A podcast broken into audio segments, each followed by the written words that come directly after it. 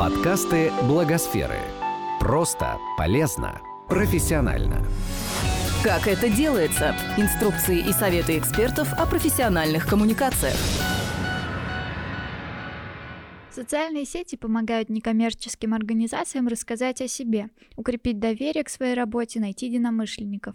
О трендах социальных сетей и секретах эффективной работы с ними рассказала Анна Виктория Горман, консультант платформы социальных изменений To Do Good и индивидуальный предприниматель на медиаклубе «Оси Благосфера».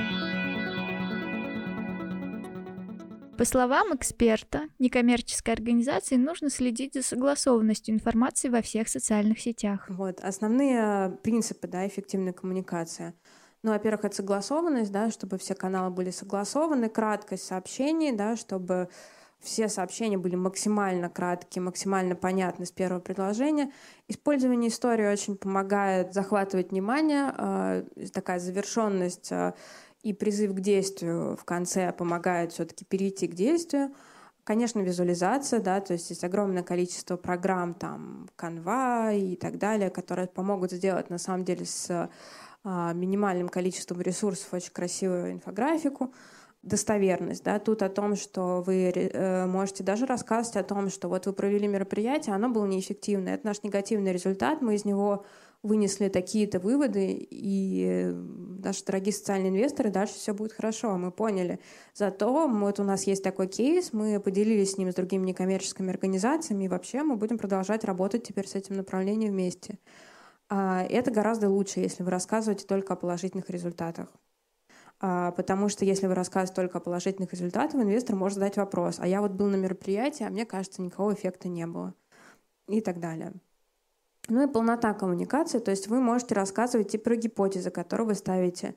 То есть понятно, что когда вы хотите достигнуть тех или иных изменений, вы говорите, что если мы выполним действие А, мы предполагаем, что оно приведет там, к тому, что будет эффект Б. А это наша гипотеза. Мы не знаем, будет это так или нет, но вот мы хотим попробовать.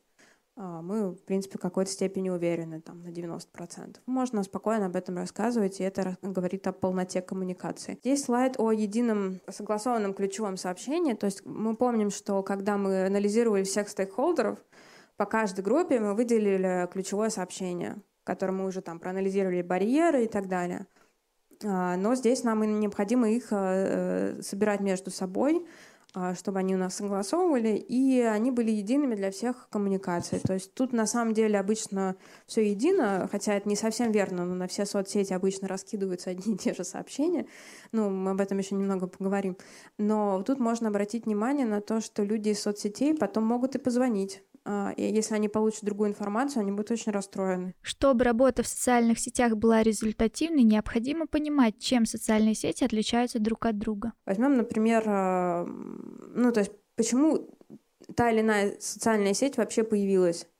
То есть есть же много социальных сетей, у нее есть какая-то определенная тематика, у нее есть какое-то определенное конкурентное преимущество, а, у нее есть своя аудитория, она работает конкретно аудиторию. А, и эта активная аудитория, она, ну, например, э, существует такая, такое мнение, что аудитория Facebook более платежеспособна. Ну, как вот, ну, в принципе, моя практика это подтверждает. А, типичное время отличается, типичное поведение, время реакции, я имею в виду, а, типичное поведение и этикет в той или иной социальной сети. А, опять же, вы можете посмотреть, э, если вы не знакомы, это какая-то новая социальная сеть, вы можете посмотреть, как другие ну, скорее на блогеров надо смотреть, потому что коммерческий сектор очень, а, ну, не всегда попадает в этот этикет, и очень много бывает раздражения. А, и в разных социальных сетях, естественно, есть разные возможности для продвижения. В принципе, важно обращать внимание на то, как устроена лента. Мы никогда не узнаем, как на самом деле устроена лента Фейсбука. Но мы знаем, что есть определенные механизмы, которые помогают э, делать это быстрее. То есть, если мы делаем селфи-видео, оно пройдет быстрее. Если у вас не бизнес-страница, а что-то там с людьми, про некоммерческую организацию будет быстрее. Если это товар, он будет медленнее идти. Естественно, вы можете использовать конкретную рекламу, можете за это платить, но сколько бы вы ни платили, вы можете все равно попасть на то, что у вас пост будет внизу, потому что Facebook считает, что он нерелевантен. для вашей аудитории. Как, в принципе, Facebook э, это, ну, были определенные исследования, а, он э, пытается оценить, э, например, вот человек в своей ленте, что он лайкает, да, как бы каких друзей, и что дальше уже выдает по теме, по ключевым словам. И если, ну, там есть неопределенная связка с Google запросами, ну, оно как-то там, соответственно, работает вместе. А, но после того, после нескольких скандалов, Facebook принял решение о том, что бизнес будет внизу, ну, немного снизит свою, свою прибыль, а вот друзей и так далее, они будут сейчас вверх. То есть такой тренд. То же самое происходит в Инстаграме, поэтому чем профессиональнее фотография, тем она может оказаться внизу. То есть даже если очень классная инфографика, может быть, ее никто не увидит, потому что она подана вами слишком профессионально ну, как бы тоже должно быть какой-то какой баланс, потому что если это будет совсем такой аккаунт э, кого-то, как будто друга, будет тоже не очень хорошо, но все-таки должна быть какая-то золотая середина.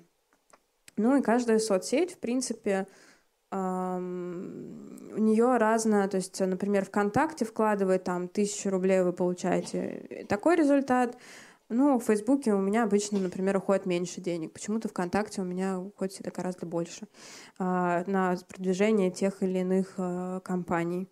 А, естественно, стоимость будет везде разная. На это надо обращать внимание. Где-то она, скажем так, условно бесплатна.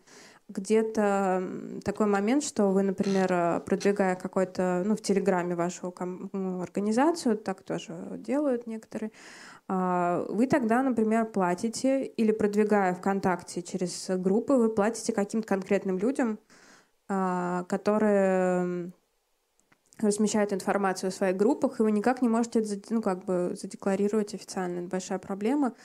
А, ну, я не знаю, как с этим бороться, но как, какую статью расходов это все помещает. Но пренебрегать этим тоже, наверное, не стоит, потому что ну, очень эффективно бывает. То есть бывает один пост а, а, в группе там за тысячу рублей дает огромное количество охвата, но непонятно, кому эти деньги ушли. Ну, просто нет никакого юридического лица. В любом случае, при выборе канала коммуникации нужно отталкиваться от предпочтений аудитории. Они зависят от ее возраста и региона проживания, уточнила Анна Виктория Горман. Здравствуйте, Анна. У меня сразу вопрос э, по поводу коммуникаций WhatsApp и Telegram. Я честно вам скажу, я просто как даже бытовой пользователь, я не могу понять, как можно через WhatsApp скоммуницироваться с людьми э, с, с моими получателями, либо с теми, кому будет интересен мой проект. Я просто не понимаю. Это будет рассылка, а Вилон купи машину, но я сотру и заблокирую это моментально, лично я. А, есть, и а... также Telegram, это же вообще, ну то есть э, 60% знакомых мне людей, не из Москвы, из регионов, они просто боятся этого слова. Они вообще его боятся. Поэтому мы говорим о том, что разные социальные сети существуют для разной аудитории. Вот именно как WhatsApp, как? Какой инструмент? Я как попробую WhatsApp? ответить да. Э, сначала то, что WhatsApp и Telegram немного разные вещи. Telegram есть каналы. А, и да, наверное, в регионах люди боятся слова «телеграм». И не надо им, в общем, его навязывать, ничего страшного, если у них его нет.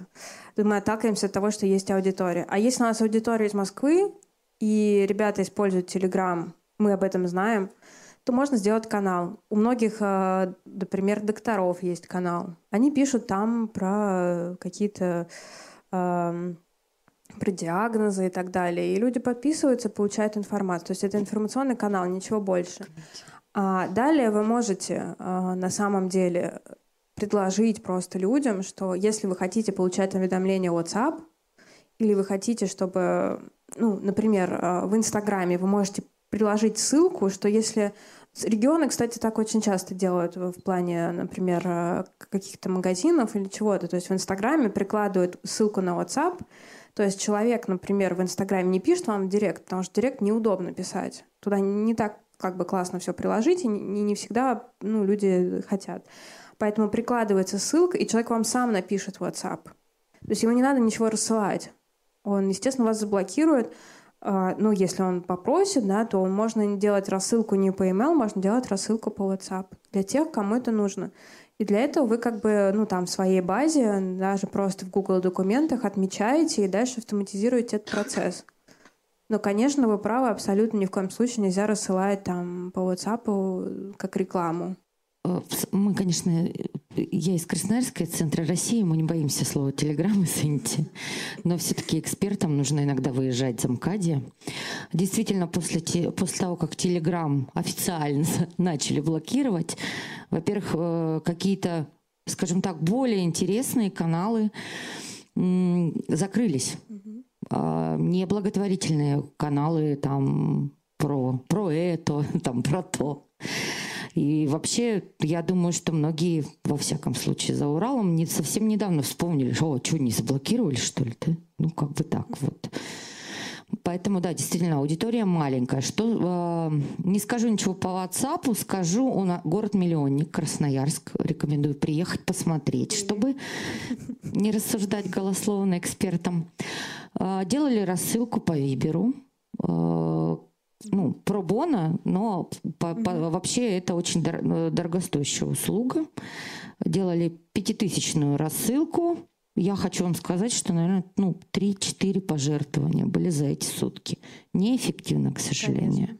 Поэтому, ну, вот все, что могу сказать пока по мессенджерам.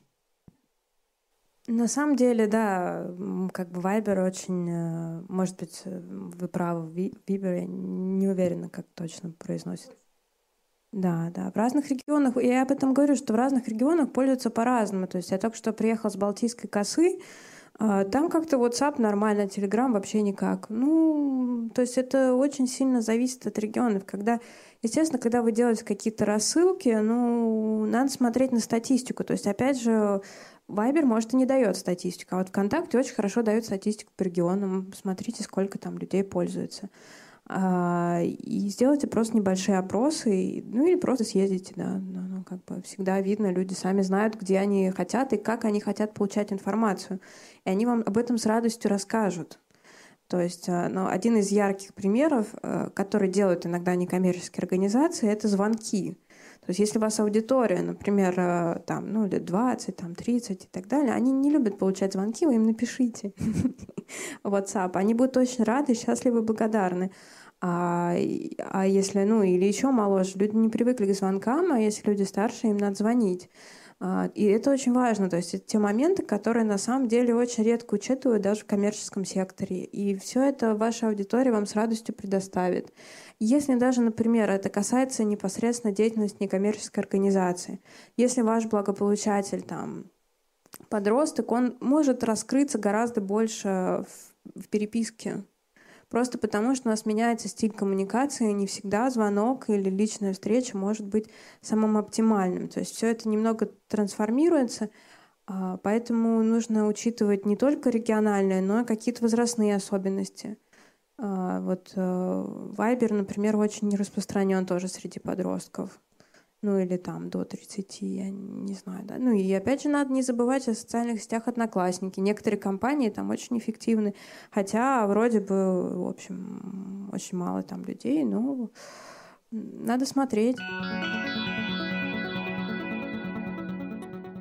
НКО стоит учитывать и современные тренды в социальных сетях. Тренды меняются очень быстро, и какие тренды в этом году, вот согласно одно, одному из ресурсов, ну вот интерпренер в крайнем случае, ну они в принципе более-менее сходятся.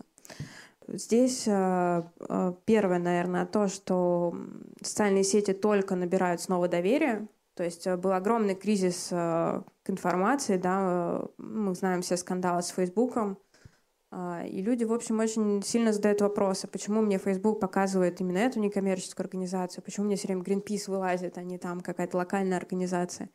А, и а, здесь ну, тоже необходимо это учитывать, что люди на, с некоторым уровнем скепсиса относятся, например, к Фейсбуку. И ваша аудитория, ну, а может и нет, может ваша аудитория, например, спокойно относится. Здесь вы можете это проанализировать достаточно легко, но можно учитывать. А потом в социальные сети приходит все больше сторителлинга. То есть, как мы только что говорили, да, там в основе эффективной коммуникации стоят рассказывание историй, то в соцсетях чаще всего в постах, э, в Инстаграме, да, уже не идет просто вот картинка и там какой-то рассказ, а вот уже можно полистать, и уже будет какая-то законченная история. То есть у нас там началось с этого, все было плохо, потом мы пришли, что-то сделали, вот хорошо.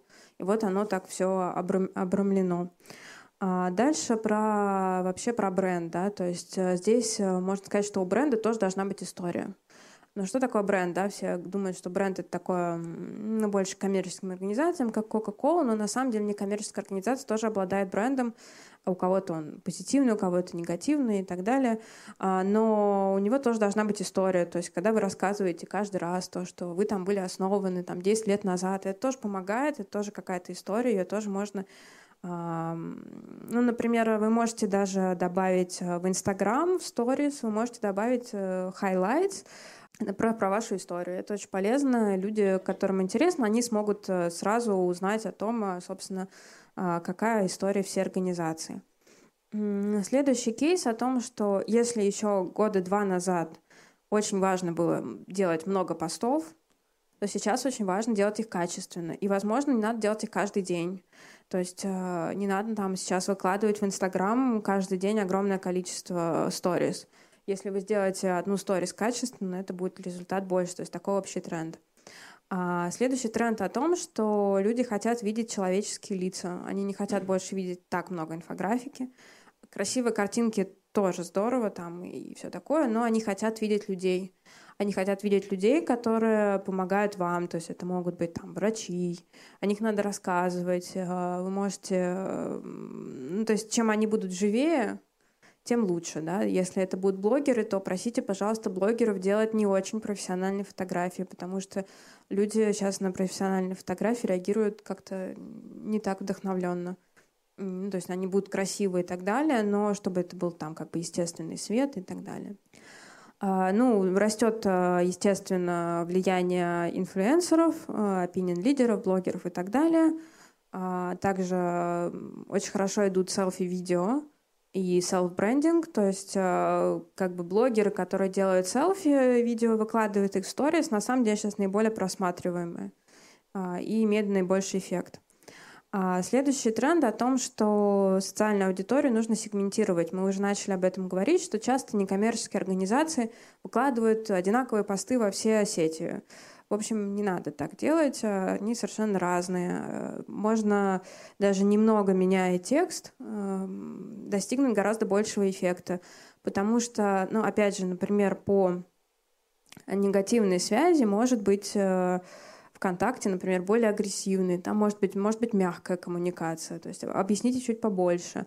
В Инстаграме не надо делать там длинного текста, там люди, в принципе, лайкают и больше как бы особо, ну, ну, реже задают такие каверзные вопросы, чем ВКонтакте. И это приводит к тому, что необходимо знать разные платформы.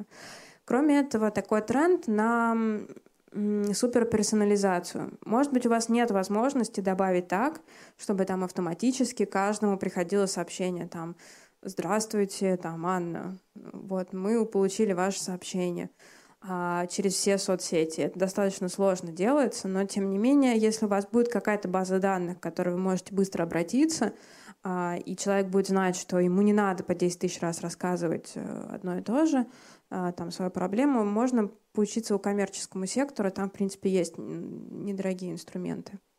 Ну, про трендах тоже это как бы известно, да, просто о том, что нужно смотреть на будущее. А, почему-то в России некоммерческие организации очень редко используют Telegram и WhatsApp, хотя сейчас это, ну, социальные сети там уже немного отстают. То есть мы говорим о том, что Твиттер хорошо, Инстаграм хорошо, ну, Snapchat уже, уже вообще умер, наверное, вот, но WhatsApp, в общем, для рассылки Естественно, если ваша аудитория согласна с этим, то есть если это бизнес-сектор, то не надо делать WhatsApp-рассылку, они очень негативно на это реагируют. Вот. И вообще, мне кажется, в коммуникациях э, иногда бывает лучше дважды подумать, чем выслать какое-то сообщение, чем вызвать раздражение а, и такой негатив. А, вы всегда можете спросить вашу аудиторию, на самом деле, хочется им получать сообщения как часто, и люди обычно на это реагируют гораздо лучше. А, здесь мы говорим про форматы, о том, что на самом деле, ну, тоже за этим надо следить. То есть сейчас сторис идут хорошо, гораздо лучше, чем посты в Инстаграм.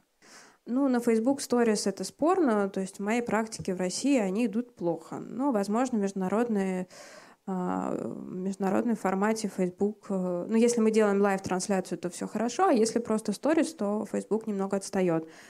Но, тем не менее, это все может поменяться очень быстро. То есть, если через месяц кто-то что-то выпустит новое, а, ну, вы можете за этим, на самом деле, немного следить и в целом а, быстро реагировать на это. Ну, мы говорили о том, что уже хорошо, когда это единый канал, то есть когда человек обращается в Инстаграм и вдруг потом обратился к вам ВКонтакте, и ему, в общем-то, не пришлось повторять все заново. Не забывайте и про искусственный интеллект. Часть процессов можно не делать вручную, а автоматизировать. Уточню, что вот э, тренды, они э, к тому, что искусственный интеллект, в общем, сейчас, как видите, уже 16% используют э, компании, используют, эм, как это сказать, не просто искусственный интеллект, а который предсказывать те или иные действия. То есть вы конкурируете в поле с людьми, которые, в общем, используют высокие технологии и очень сильно автоматизированные вещи. Поэтому если у вас что-то не получается и люди не реагируют, это может быть не потому, что все плохо, а потому что ну, надо немножко поискать ресурсы на, на такие вещи. Конечно, а, чтобы у некоммерческих организаций у всех было искусственный интеллект, и все это было вот так вот э, просто. Это нереально, но, может быть, объединяясь с другими некоммерческими организациями, вы можете достичь этого эффекта вместе или обращаясь э, к другим компаниям. От чего может зависеть успех в работе с социальными сетями? В принципе, как эм, э, можно строить работу по SMM, очень часто бывает так, что нанимают кого-то там молодого, смотрят, чтобы а, было, ну, там, красивые посты и так далее. На самом деле это такой тоже достаточно сложный процесс, потому что он должен быть выверен. А, и, естественно, классно, что некоммерческая организация привлекает волонтеров, но их тоже надо как-то мониторить. И, на самом деле цели и такие вещи, как стоп-лист, мы сейчас об этом конкретно поговорим, они должны быть сделаны непосредственно руководством. А, для того, чтобы все было эффективно и хорошо работало.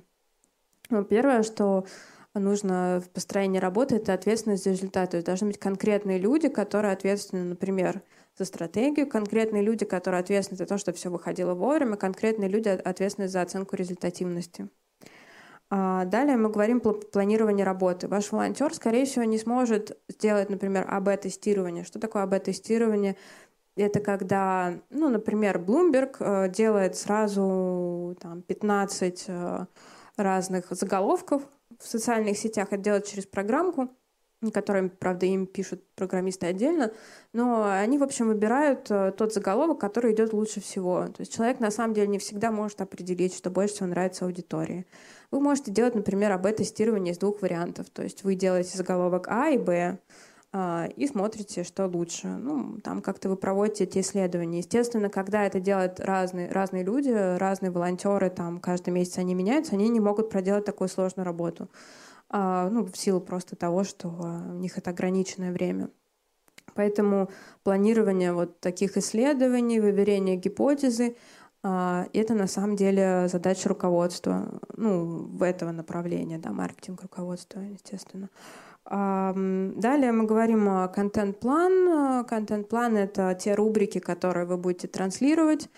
А, рубрики то есть, в принципе, как бы сейчас никто не подписывается на те или иные соцсети только для того, чтобы на них подписаться, да, то есть это вы становитесь таким онлайн-СМИ, и вы должны рассказать что-то интересное. Одна из рубрик о том, какая у вас классная организация, какие вы достигли социальные эффекты. Но могут быть и другие рубрики, которые на самом деле люди будут читать. А, это могут быть, э, например, ну, конкретно там про лечение чего-то, да, или про некоммерческий сектор в целом, про какие-то психологические, психологическую помощь.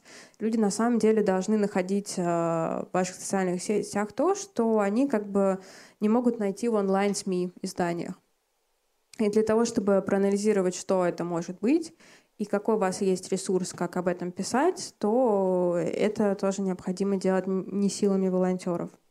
Ну, привлечение лидеров мнений – тонкий вопрос. Кто-то может их привлечь непосредственно как бы в кругу своих знакомых. А база журналистов, естественно, она должна тоже как бы как-то поддерживаться. То есть конкретно мы говорим там про какие-то онлайн-издания – гораздо будет быстрее, если вы вышлите пресс-релиз уже знакомому журналисту. Но пресс-релиз не то, что у вас как бы там какое-то мероприятие, а уже готовой статьей. Вот прям под формат. То есть вы делаете работу со журналистом, может быть, это там не очень вам нравится, но зато ваша статья пойдет очень быстро. А, и вы уже ее даете знакомому журналисту, он видит, что она подходит ему под формат, и вам, в общем-то, будет намного проще жить. А, и эта база журналистов э, может у вас эм, а, непосредственно храниться там в каком-то, ну, что, ну, в принципе, это наработанный ресурс, да, как-то обычно там стоит денег и так далее, но вы можете это хранить вот в вашем, в вашей, вашей базе и указывать там конкретных лиц и то, какие у них есть предпочтения. То есть кому-то журналистов там WhatsApp можно скинуть, кому-то по почте. Все это действительно упрощает работу, потому что если там какая-нибудь, ну, не знаю, модное сейчас издание, там даже «Медуза» что-то о вас опубликует, будет хорошо. Это очень-очень быстро и хороший эффект обычно от этого. И если вы берете немного статью в свои руки, то есть шанс, что там не напишут еще что-то, что вообще перечеркнет все, что вы написали до этого. А далее, а, про использование всех доступных ресурсов, да, опять же, вы можете привлекать стартапы для того, чтобы они делали видеоконтент. То есть огромное количество, на самом деле, творческих ребят, которые только что заканчивают те или иные вузы, они ищут те или иные проекты, они на самом деле их действительно активно ищут. То есть меня часто спрашивают, там, я закончила, вот я делаю видео, а можно что-нибудь для мира сделать, какой-нибудь хороший ролик там для какой-то некоммерческой организации потому что они стесняются писать, их на самом деле лучше проактивно искать самостоятельно, то есть делать там объявления на курсах и так далее. Они действительно делают очень хорошую работу вообще абсолютно бесплатно. А, можно привлекать аудиторию к созданию контента. Это очень классный ресурс. То есть это может быть проведение опросов. Может быть, вы попросите аудиторию рассказать их личные истории. А, и трансляция всего этого, да, то есть на самом деле ну, вам сэкономит ресурс и будет э, интересно аудитории, потому что это именно то, зачем люди на самом деле приходят в социальные сети. Они приходят не смотреть про вас, а смотреть про других людей, о том, как они живут, какие у них есть истории, как вы там им помогли, и тогда, может быть, вам будет нужно меньше прилагать усилий, не так много, как коммерческим организациям. А могут быть инструменты анализа данных, как мы уже о них говорили, а, вот Data Science, и они могут очень помочь э, с социальными сетями, потому что там будет много статистики, Здесь э, могут э, вам сэкономить время. Про автоматизацию коммуникации, ну, конечно, не для каждой некоммерческой организации, но на, при... на мероприятии, опять же, вам кто-то может написать бот для Телеграма, ну, то есть это такое вот будут автоматически отвечать на те или иные вопросы, и вам это сэкономит время, а людям будет прикольно, они будут уверены, что вы очень модные, и вы автоматизируете и стараетесь. А бот написать на самом деле может программист ну, за вечер. А, и может сделать это ну, за маленькие деньги, может бесплатно. То есть это не очень сложно, насколько это кажется. Ну, инструменты визуализации тут тоже как бы дизайнеры, в принципе, у них есть наработки. Если вы один раз нанимаете классного дизайнера, он делает логотип, ну, вы с ним договариваетесь так, чтобы все исходники оставались у вас. Дальше у вас на самом деле дело за малым. Любой другой дизайнер сможет вам помочь. А, либо вы можете делать это самостоятельно а, через какие-то... То есть сейчас уже не надо там Photoshop осваивать, есть отдельные программы. И какая база для поддержки? То есть, например, а, вы привлекаете волонтеров, и там кто-то вас пишет посты, но что вам нужно, да, то есть принципы работы, а, это глоссарий, то есть, например, что значит глоссарий, то есть а, кто бы ни писал или как бы не отвечая на вопросы, например, вы называете ту или иную группу людей таким образом, ну, то есть, э, чтобы это не вызывало раздражения, Например, часто бывают проблемы с там, пациентами, то есть как их называть, как это делать корректно, а, как вы вообще реагируете на другие проблемы э, социального поля.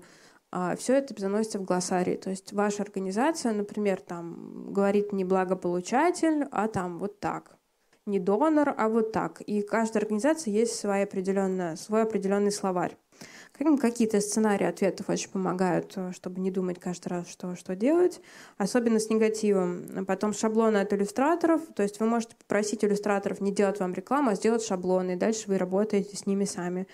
Ну, референсы, понятно, то есть какие вам просто нравятся, какие для вас самые успешные посты уже с учетом того, что вы провели АБ-тестирование, уже протестировали разные гипотезы, и вы уже знаете, что идет хорошо. Какие-то провальные примеры вот можно здесь привести. И стоп-лист. Стоп-лист — это о том, а, какие слова, слова вы не употребляете, что вы не, не пишете, какие картинки вы не постите. А, ну, тоже как бы можно взять у кого-то еще, ну, в принципе. Результативность работы в социальных сетях можно оценивать по вовлеченности аудитории, говорит Анна Виктория Горман. Да, и отдельно, про, ну, вот я сейчас уточню, что когда мы оцениваем результативность, есть определенные проценты вовлечения. То есть если у нас в Инстаграме 11 тысяч подписчиков, и только 100 лайков на фотографии, мы понимаем, что у нас очень низкое вовлечение. И нужно понять, откуда берутся эти подписчики. То есть вы их загоняете в программку или просто сами смотрите, откуда они взялись. Может быть, это просто кто-то из СММщиков вам нагнал ботов, и они, в общем-то, не живые люди, и э, вам нужно срочно приводить других подписчиков. Может быть, э, низкое вовлечение, если ваш пост, ну, просто такой, который не хочется ставить лайк. То есть люди его прочли, ну, как-то неудобно. Если он очень грустный, ну, как-то лайк, ну, в общем, призывайте людей комментировать, а призывайте их действию. Если люди не видят то, что вы хотите каких-то комментариев, они вам, ну, скорее всего, ничего не напишут, а если напишут, это будет негатив. То есть они будут терпеть, терпеть до того момента, пока они не найдут то, к чему придраться и написать. И тогда у вас просто будет такое, как бы вокруг, вокруг вас поле, что будет приходить а, именно негативные комментарии. А если вы вот это вот... Есть такая прослойка людей, которые очень любят комментировать положительно. Вот если вы будете каждый раз им рассказывать, что они а, вы к ним очень хорошо относитесь, и, пожалуйста, рассказывайте о себе, нам очень здорово, интересно, пожалуйста, побольше, а, то вот у вас тогда такое общее информационное поле будет лучше. А, если кто-то напишет какой-то негатив, то это ваши активные последователи, которые разделяют ваши ценности, которые пишут каждый день. Они на самом деле за пять минут забьют этого несчастного человека, который написал что-то негативное. И у вас на самом деле работы тогда будет значительно меньше. Добрый день. А, скажите, пожалуйста, Анна, вот э, э, с точки зрения этики рассказывает э, фонд о своей деятельности – и одновременно он рассказывает о внутренней жизни э, фонда и его сотрудников, о рождении детей, там, о каких-то, может быть, болезнях членов, там, родственников и так далее. Вот это нормально, это этично, э, или это нужно как-то вот разделять? Э, есть как бы миссия для общества, есть наши внутренние дела, ну, мы живем своей жизнью. Как вот вы считаете, с точки зрения ну, международных стандартов, скажем так, это э, лучше не делать, э, разделять эти вещи, личные э, вопросы и корпоративные, или это как раз более очеловечивает и дает лучшую репутацию? Ну, здесь основной ответ на вопрос, зачем транслировать личное. То есть, если вы четко понимаете, зачем вы это делаете, и какую цель вы преследуете. То есть, ну, допустим, вы рассказываете о том, что у какого-то там члена команды родился ребенок, и вы должны понять, что эта коммуникация должна нести какую-то цель. И вы должны проверить, достигла она эту цель или нет. То есть, если это просто как бы может быть, это хорошо для команды, для чего? Если вы это понимаете и эти цели достигаются, то почему нет? В международной практике есть разные организации. Если эта организация очень большая, то, естественно, этого не будет. Если организация маленькая, то гораздо, ну, с точки зрения человечения, действительно может быть совершенно положительный, прекрасный эффект. То есть люди действительно хотят э, знать гораздо больше. Но вопрос э, в том, что так бывает, что, например, э, привязывают, э, ну, говорят о каком-то конкретном сотруднике, там привязывают ссылку на этого конкретного сотрудника. И люди, конечно, переходят туда дальше, и дальше уже смотрят там, что делает этот сотрудник. А он там, не дай бог, поехал куда-то там в Канны случайно, оказался там, сфотографировался рядом с Бентли, и все. Ну, то есть здесь надо, на самом деле, если вы берете на себя такой риск, и для вас это имеет смысл, нужно тогда проводить конкретные тренинги со всей командой, объяснять, а что у них в социальных сетях может быть, а чего оно никак не может быть. А, и чтобы вот э, тоже это доверие сохранять. Если ну, естественно, там не надо говорить там никаких вот, ну, то есть как-то, ну, с точки зрения принципа, чтобы они просто разделяли ваши ценности. Если вы уверены в этих людях, почему нет? По мнению эксперта, не стоит недооценивать соцсети. Они вполне могут изменить отношение к некоммерческой организации или проблеме. А, здравствуйте. Анна, э, руководитель проекта «Котошеф». Мы работаем с волонтерами, которые помогают бездомным кошкам и с местными сообществами. У меня такой вопрос. Вот вы говорили о том, что э, у организации может быть цель изменить отношение к чему-то а насколько эффективны для этого социальные сети? Или все-таки я правильно понимаю, что в социальных сетях к нам, у нас уже аудитория, которая лояльна и поддерживает нас, то есть их отношение, в общем-то, с нашим совпадает. И в социальных сетях на, этой, э, на этом направлении деятельности концентрироваться не стоит. А, ну, почему не стоит? Вспомните флешмобы. Вспомните флешмобы про феминизм. Разве они не поменяли отношение в обществе к той или иной проблеме? Вопрос, как они делали, как они достигли этого сетевого эффекта. Ну, вам очень повезло, у вас такая тема, вы можете постить котиков и все. и так классно. Вот. Но на самом деле это редкость. Но как вот э, менять отношения? То есть вы тоже же можете запустить флешмоб, который миллион людей напишут свою историю. И вот вы поменяете отношения. Вопрос, что от вас это потребует классных ресурсов, а может просто какая-то идея вот выстрелить, и будет здорово. Конечно, надо на этом концентрироваться. Ну, какая у вас есть там задача поменять э, ну, чтобы кошечек не выбрасывали, нужно, чтобы люди поменяли отношение к этой проблеме. И, наверное, конечно, это одна из основных коммуникационных задач. То есть я привела вот эти три цели. Это повышение осведомленности, изменение отношения к проблеме, улучшение качества жизни. Но я думаю, что для вас ну, как раз одна из основных целей — это изменение отношения к проблеме с точки зрения приоритетов.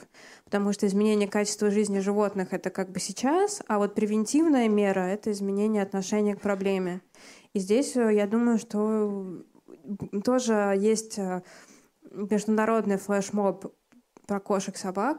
Я вот сейчас не, не могу вспомнить название, но вот как раз недавно очень удачно проходил. Если вспомню, как-то потом расскажу об этом.